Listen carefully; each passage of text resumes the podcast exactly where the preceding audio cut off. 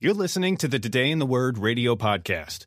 This week, we bring you a five part series of creation messages that John Whitcomb Jr. presented at Winona Lake Bible Conference 1966. John Whitcomb Jr. was a professor of Old Testament at Grace Theological Seminary. Now, here is John Whitcomb Jr. on Today in the Word radio.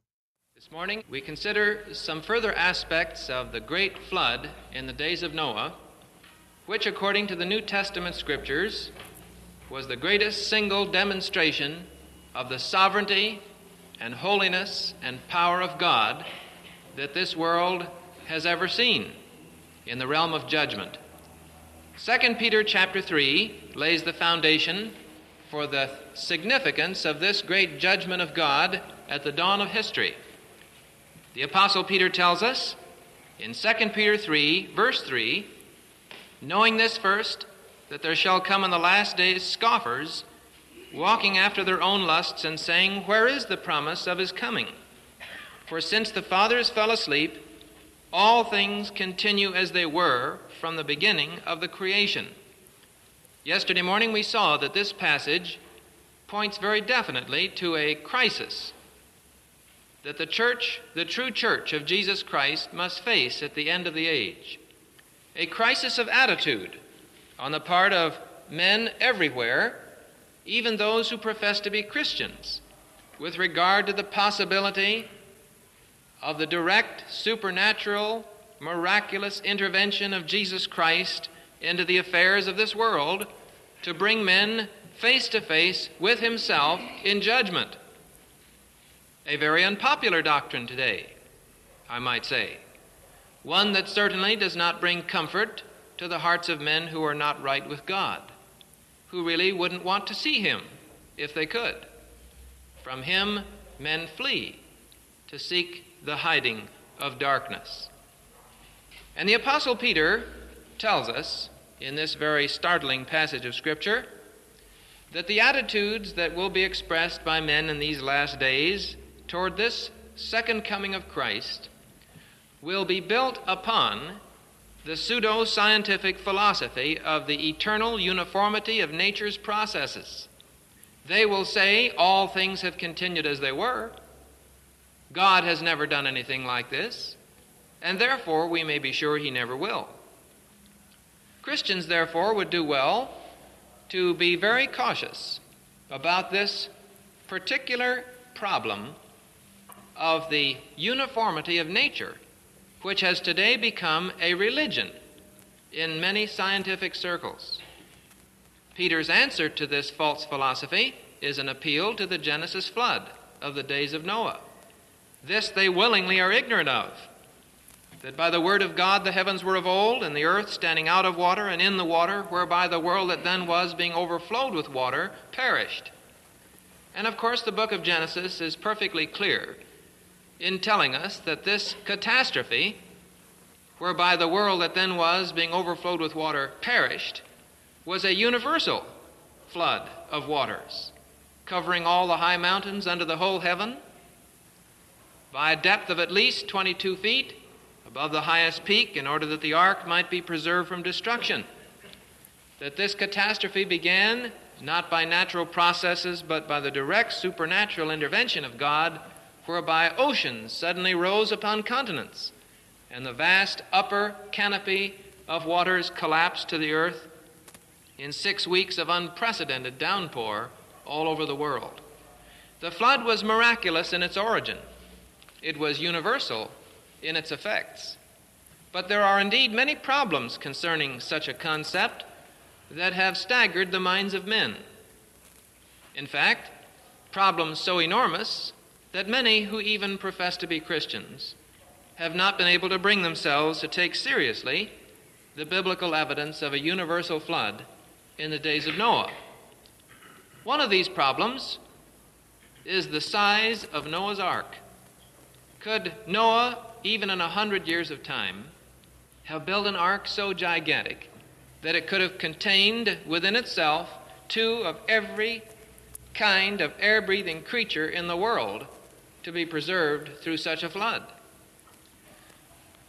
It has been my privilege for a number of years to investigate this type of problem, And I'm happy to say this morning that uh, the more the biblical text is studied, the more obvious it becomes to any unbiased observer that Noah's Ark was a perfectly appropriate provision for such an emergency. The ark, you see, with its dimensions of 45 feet high, 75 feet wide, and 450 feet long, had a capacity of 1,400,000 cubic feet. That's equivalent to 522 railroad boxcars if you've ever been stopped at a railroad crossing watching slow freight trains move by.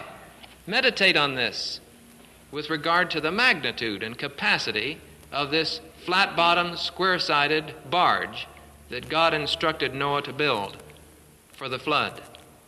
Yes, two of every kind of animal known in the world today, air breathing creatures, could fit in one and a half of the three decks of Noah's Ark, leaving room for all the food that was to be stored, for the varieties of living things, and for Noah and his family. I believe that when we face the statistics, the actual figures provided in Scripture, we can see that not only was the ark large enough for its God intended purpose, but the very necessity of having an ark at all is proof that the flood was universal. If the flood was a local catastrophe, Noah could have been warned to flee to some other region of the world, to say nothing of the animals and the birds, and the whole account becomes ridiculous on any other terms than a universal catastrophe. But there's another problem that uh, men have faced, and that is granted that Noah could build such an ark, how could he have brought the animals to the ark? Here again, a careful study of the scripture alleviates the problem when we discover that God Himself explains how it was accomplished.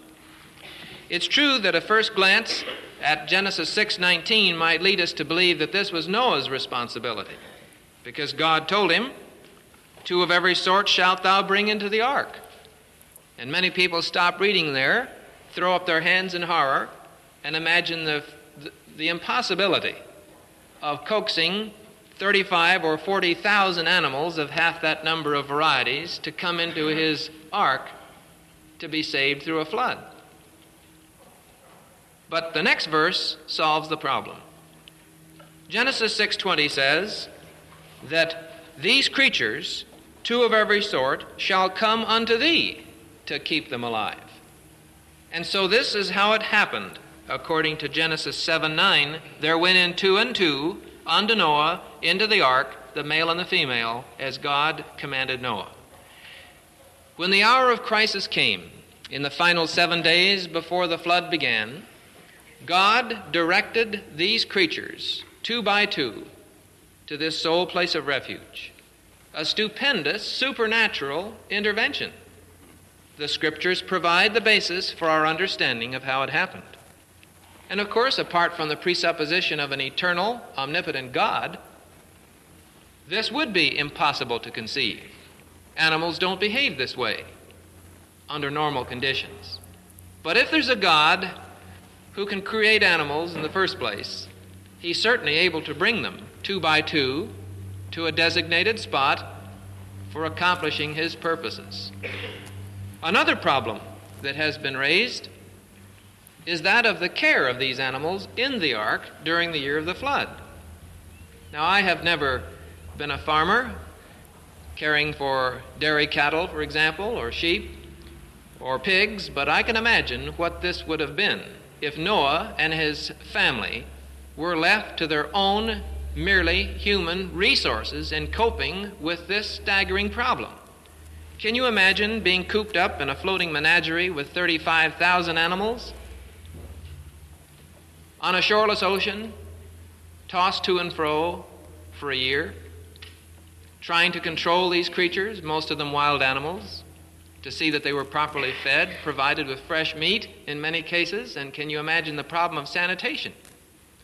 Well, many have drawn uh, very dismal word pictures of such a situation in order to make the whole idea absurd.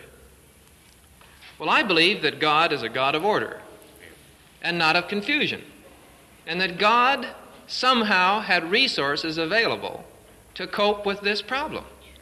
In fact, the Bible gives us, I think, some very strong hints as to how it was done. In Genesis chapter 8, verse 1, right in the midst of the great flood, this significant statement is made And God remembered Noah and all the living things and cattle with him in the ark. Whenever that word appears in the Bible, God remembered someone or something. It always means that He takes special care of that person, providing for all his needs. Just as the thief on the cross said to Jesus, Lord, remember me when thou comest into thy kingdom. Jesus said, Verily I say unto thee, this day shalt thou be with me in paradise. I will make full provision for you, providing for all your needs. It's a dynamic word when God is the subject. It doesn't mean much when I'm the subject, or you. Think then of what this is really saying. During the great flood, God remembered or took special care of Noah and all the animals in the ark. How did he do this?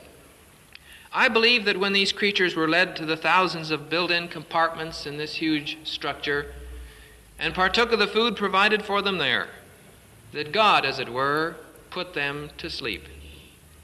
A supernatural hibernation experience so that throughout the year of the flood their bodily functions were reduced to a minimum. And Noah and his family did not have to care for the needs of these creatures. How do we know this? Well, we do know that the animals entered the ark two by two, don't we? A year later, they came out two by two. There was certainly no multiplication of species during that year of the flood in the ark, for which I'm sure Noah was profoundly grateful.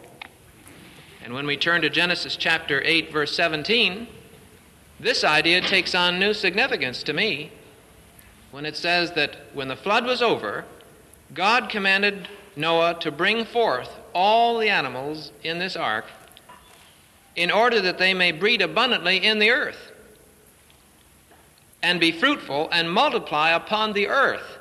In other words, life began again, in effect, for the animal kingdom when the flood was over and God released them from the supernatural control under which they lived during this year of crisis in the flood.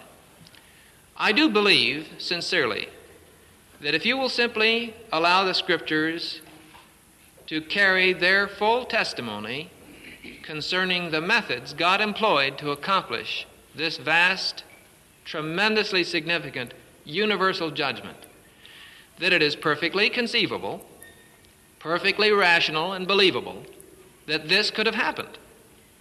Now, there are vast problems, especially scientific problems, involved in this kind of a flood.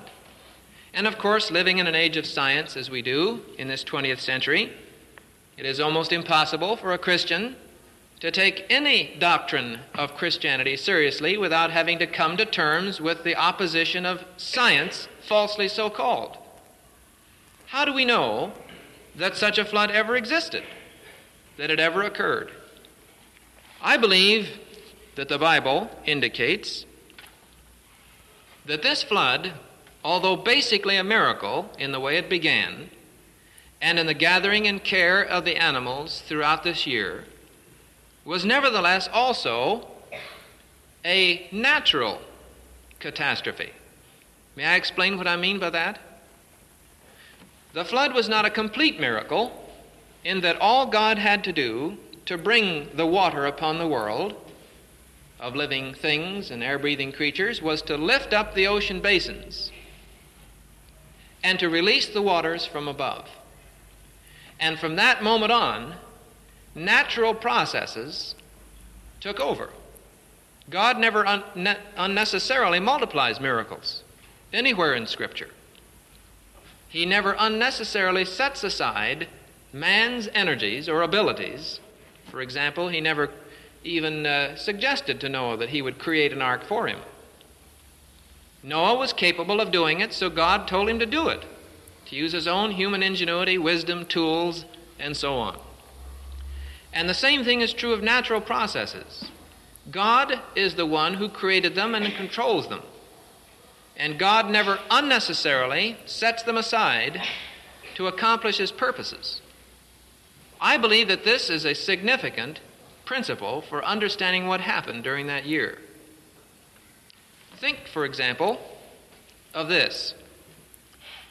When God released the waters from above, the laws of gravity took over, and that water came through the atmosphere, forming spherical droplets, just like it does when rain falls today. And when it hit the surface of the earth, it began to remove the soil in great patterns of erosion, creating streams saturated with sediments and vast currents sweeping toward the sea. At the same time, when the waters were pushed up from the oceans beneath and began to encroach ever deeper, back and forth, inland, higher and higher, to the hills and to the mountains, they accomplished exactly what moving waters will accomplish today, according to all the known laws of hydrodynamics and the study of floods and water action under flood conditions. In recent years, I believe God has raised up some scientists who are also strong Christians who have looked very carefully at this whole matter of a universal flood, as described in Genesis, analyzing it from the standpoint of the known laws of hydrodynamics. One such scientist, with whom I've had the privilege of working for a number of years now, co author of our book on the Genesis flood, is Dr. Henry M. Morris, head of the Department of Civil Engineering at Virginia Polytechnic Institute in Blacksburg, Virginia. Dr. Morris has spent a major portion of his life investigating floods in the realm of hydrodynamics, an important branch of civil engineering. And in the basement of the huge civil engineering building uh, which he uses at uh, VPI. A hydraulics laboratory has been constructed for the purpose of creating artificial rivers in order to study what moving water can actually do under various conditions. Different velocities of water moving in different directions, different types of currents, whirlpools, carrying different types of sediments, and what these waters will do to various types of surfaces erosional and destructive forces that can be created. And in the realm of engineering, it is absolutely essential to know exactly what floods can do. Because when civil engineers are called upon to build bridges or dams or dikes or aqueducts or other huge structures that have to cope with moving water under flood conditions, they have to know precisely what to anticipate in order to build their structures properly. And several of the principles that Dr. Morris and his colleagues have emphasized with regard to floods that I feel are important for our understanding of the book of Genesis and this great judgment are these. First, moving water under flood conditions has an unbelievable power for destruction.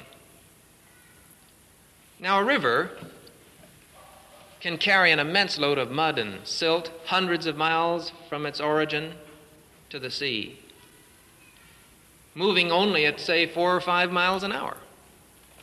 But if that river had its velocity suddenly increased to 50 miles an hour, the destructive power of that moving water and its capacity for carrying heavy loads is multiplied tens of thousands of times so that it can carry not simply specks of mud, but gigantic boulders on its surface like so many pebbles, and smash almost any kind of structure man can build to resist its force. I'm sure all of us have heard things about what local floods can do. Just this spring, it was my privilege to study the effects of a local flood in Johnstown, Pennsylvania, that occurred three quarters of a century ago in 1889 when a dam broke 18 miles up the valley from that uh, city that is nestled deep in a valley surrounded by mountains, and 20 million tons of water came gushing down that valley and hit the city of Johnstown, Pennsylvania. It is absolutely staggering to the imagination to know what that water did as it moved across that city. Among other things, it picked up 30 railroad locomotives, 75 tons each, and threw them all the way across the city.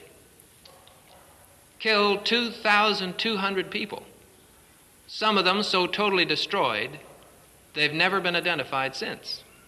And as I stood overlooking the city of Johnstown on a mountain, I saw 777 graves of the unidentified dead of that flood of 1889.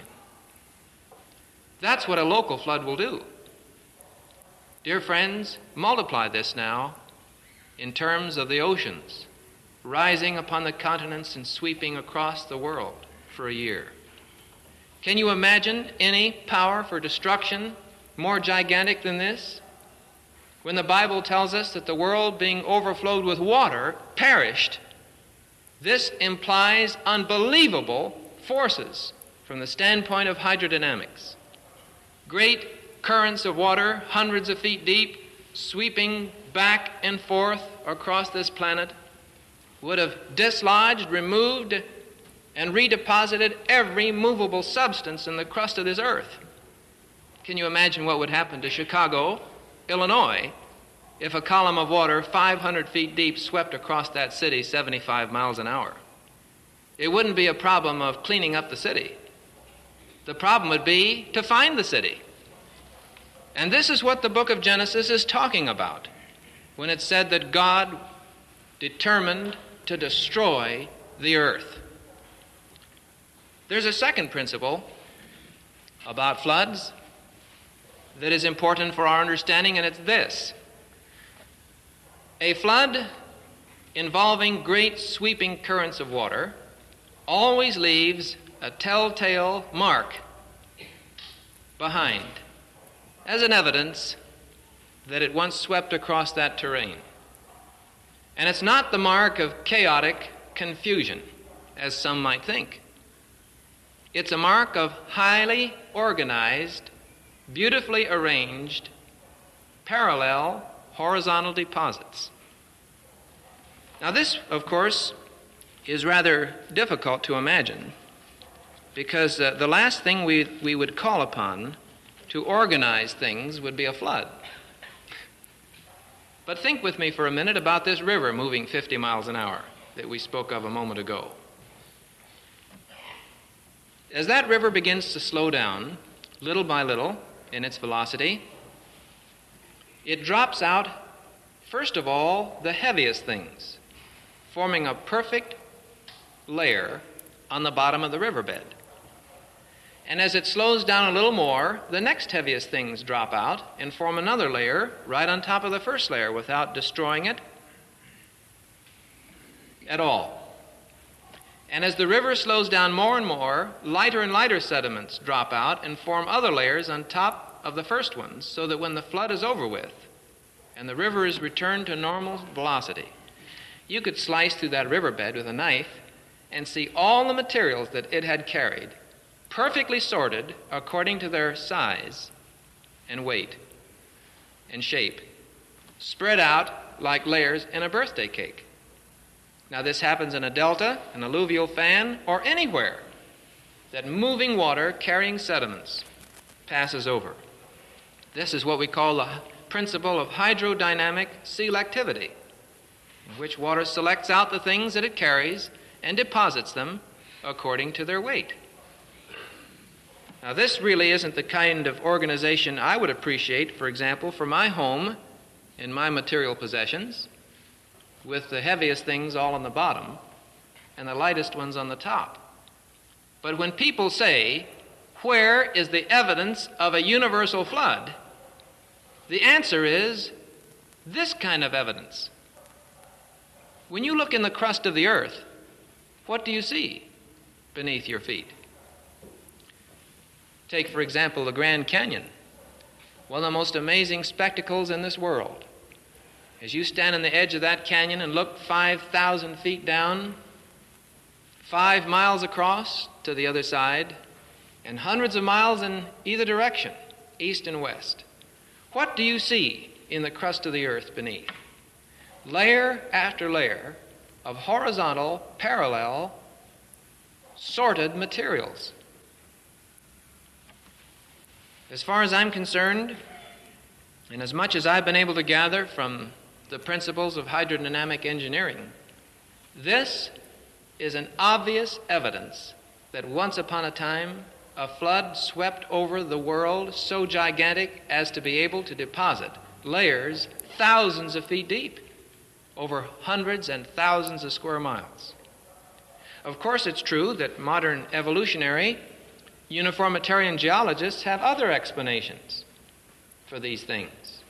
They feel that each layer represents a geologic period of millions of years in which rivers gradually deposited their sediments into deep, or I should say shallow, valleys or geosynclines just below sea level. And that is, these huge layers build up, then the continents lifted above sea level, millions of years passed, and they sank below again. So that each layer represents a geologic period. The problem with this, of course, is that if each layer represents millions of years of deposits, and by the way, that kind of horizontal depositing, depositing of sediments by huge rivers is not occurring anywhere today in the world, but assuming that it could have, then the mere uplift of that layer would have twisted it, broken it, eroded it, so that when it sank down below sea again, it could not have been horizontal, perfectly horizontal to the next layer. And each layer would be out of line or conformity with each other one. Each would have an obvious evidence of being an entirely different situation, geologically speaking. But when you look into the Grand Canyon and other similar areas around the world, you see horizontal layers from top to bottom, perfectly parallel with no evidence between the layers of any distortion or movement at all. To be sure, we do have mountainous areas of the world where these parallel horizontal layers have been twisted up, but first they were deposited horizontally. And the third thing to notice about these is the fossils that are within them. Perfectly preserved remains of plants and animals hundreds of thousands, millions, and billions of them. And of course, we know that today these kinds of fossil deposits are not being laid down. When fishes die in the oceans, they decompose or are picked to pieces and vanish forever. They don't drop to the bottom of the ocean and become fossils. And the same is true for land animals. But when you look into the crust of the earth, you see, for example, in the coal seams, perfectly preserved leaves and flowers, and tree trunks crisscrossing several layers of materials, and gigantic masses of vegetation that obviously were suddenly swept by great currents of water and smashed under the tremendous pressures of overlying layers of water and sediment and carbonized. In other words, this is an effect of sudden, catastrophic burial processes, the like of which we cannot see anywhere in the world today, nor can we even imagine according to the natural laws that are observable. And when you see these billions of fishes perfectly preserved, spread over hundreds of square miles in such as the Devonian strata of rock, and huge dinosaurs and other land animals and crustaceans such as trilobites, billions of them, perfectly preserved in the rocks of the earth. You have here, I am co- confident, an obvious evidence of the fact that once upon a time a flood of universal proportions swept over this planet, burying all living things. Why is it that geologists refuse to recognize the possibility of such a flood? I am confident that the basic reason, perhaps a subconscious reason, but nevertheless basic, is this. This kind of a flood would require a miracle. And you can't have miracles in modern science. There's no room for miracle. Everything has to be explained in terms, basically, of processes we see in the world today. And yet, the Word of God tells us that there was this kind of a flood. And if we see the evidences of it in the world today and take the book of Genesis seriously, we have a marvelous tie in, I believe, between true science and true Scripture on the subject of catastrophism, a judgment whereby God destroyed the world of living things at the dawn of human history to accomplish his purposes for men. I believe that the flood, properly understood, provides for us a key for unlocking many of the unsolved mysteries of Earth history. What was it, for example, that caused the sudden, vast change of climate in this world. Not many thousands of years ago? Whereby the polar regions were suddenly gripped by a deep freeze from which they have not to this present hour emerged, where vast masses of snow and ice covered hundreds of thousands of square miles of the northern continental, continental areas, and Antarctica too, freezing animals by the millions, some of them so perfectly preserved, having been quick frozen, such as huge mammoths, that the flesh is still fresh today. This couldn't have happened gradually. And yet, if the flood doctrine of Scripture be true, then the huge vapor canopy that served as a greenhouse effect for the world before the flood, providing a uniform tropical climate for the whole planet, when that great canopy collapsed for the first time during the year of the flood, the Earth's heat could escape at polar regions, bringing about this sudden change of climate in those parts of the Earth. Likewise, I believe the flood alone can explain such strange discoveries that have been made recently of human footprints preserved in the same strata with the footprints of dinosaurs which, according to evolutionary theory, became extinct 100 million years before man appeared. But if the flood doctrine is true, then all the basic kinds of living things that we see preserved in the fossil formations of the earth were buried contemporaneously in the complex movement of currents during the weeks and months of the universal flood. I believe that the flood explains adequately some of the strange situations we find in the mountainous regions of our world, where the rock strata are upside down from the order that you would expect them to be if evolution were true. Evolutionists, of course, have long insisted that the deeper you dig into the Earth's crust, the more primitive and simple the animals become, representing earlier stages of Earth history, a billion years ago or more. But what are we going to do, for example, with such areas in our own country as the Glacier National Park in Montana, where we find a huge mountain area called the Lewis Overthrust, which has trilobites or crustaceans all the way across the top of the mountain, 30 miles wide and 200 miles long, resting perfectly, horizontally, upon another layer underneath it with the bones of dinosaurs. Cambrian rock over Cretaceous shales. Well, of course, evolutionists would never admit that in this particular region, dinosaurs evolved into crabs. This would be highly inconsistent with their theory. And so they insist that the whole upper slab of rock simply slid over sidewise from another region on top of this rock with dinosaur fossils in them. That's why they call it an overthrust. But Dr. Morris and other engineers have looked this over and agree with some geologists who have objectively studied the problem that this is absolutely impossible. 800,000 billion tons of rock simply don't slide 40 miles sidewise on top of other mountains, leaving no evidence of such movement. In the doctrine of the flood, of course, whereas generally sea creatures and bottom feeders in the ocean depths would be buried first, and uh, creatures living in higher zones of life up to the continents would be buried later. But in the chaos and confusion of that great swirling mass of universal waters, anything could be buried under anything else, here and there. This, I think, gives us a fascinating clue to one of the greatest neglected areas of study in the relationship between the scriptures and modern scientific theory.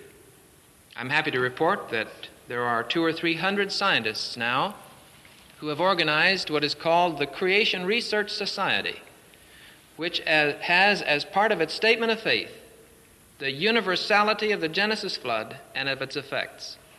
A serious attempt to reinterpret Earth history scientifically in terms of the scriptural frame of reference provided in Genesis.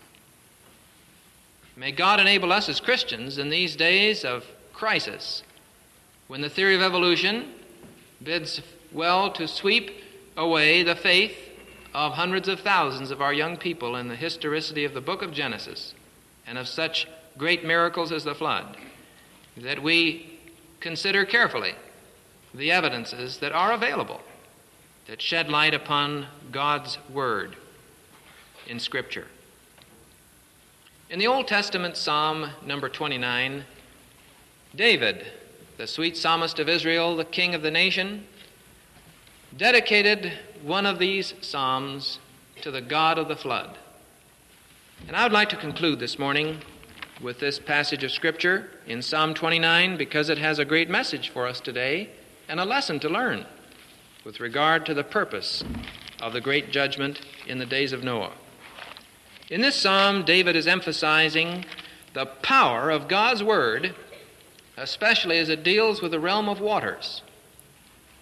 29:3 The voice of the Lord is upon the waters. The God of glory thundereth. The Lord is upon many waters. The voice of the Lord is powerful. The voice of the Lord is full of majesty. Now notice the climax in verse 10 the Lord sitteth or sits enthroned upon the flood.